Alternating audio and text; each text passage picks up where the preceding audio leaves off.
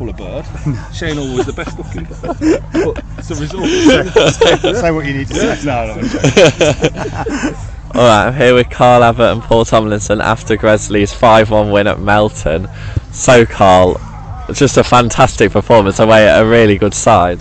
Yeah, it was a it was a it was an impressive performance in, in terms of attitude, in terms of making adjustments during the game. The lads taking on board a few changes that we had to make because they were, you know, they were certainly on top of us in the first half.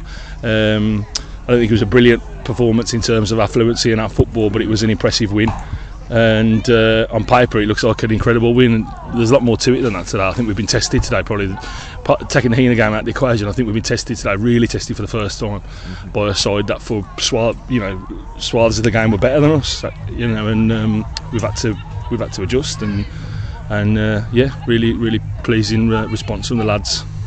How impressive you were you to get back into the lead after falling for, falling behind, especially after a goal that seemed to frustrate the players?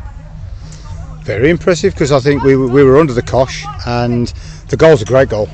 You know, let's get that. That's what he's taken to to to to go one 0 up for them was was a great strike. But before that, when they could have gone in front, we put blocks, we put bodies on the line. The goalkeeper made a couple of good saves. You know, we, we've defended um, with, with, our lives, and that's what we wanted to see. That's why I think at the moment we are getting what we get, and, we, and you deserve it. And then obviously they score they score a great goal and I think from there then but you got to credit the you got to credit Carl as well because they were outnumbering us in midfield.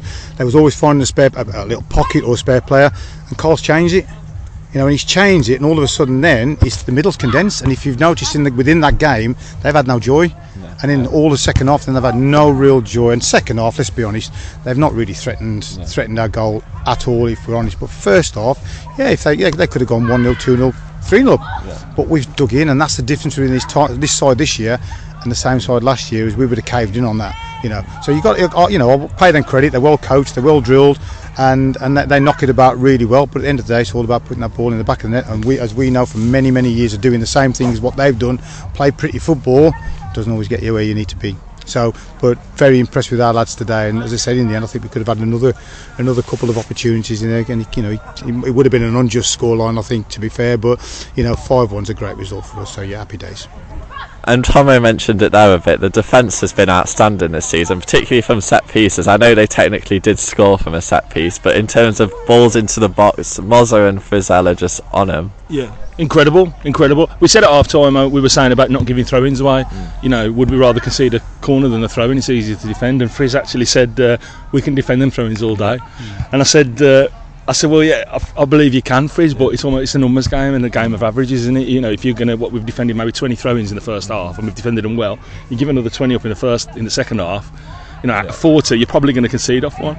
And uh, but they've gone out and they've defended him again. Incredible. I thought I thought we were amazing around our six-yard box, Finn, the centre halves, the other boys as well. You know, so yeah, it's a feature. It's a feature now of, our, of us. I think we're um, we're sort of dying you know, putting our bodies on the line to defend, you know, so it's uh, it's impressive. I just think it's whole part of the collective vibe and feeling that's going on, desperation to win games and not concede goals. It's uh, infectious, and uh, that feeling gets addictive. Let me tell you. So we'll keep it going as long as we can. And just to finish, um, Harty obviously scored two, and then Mundy coming right back. It's like this goal scoring race is really heated up between the two of them.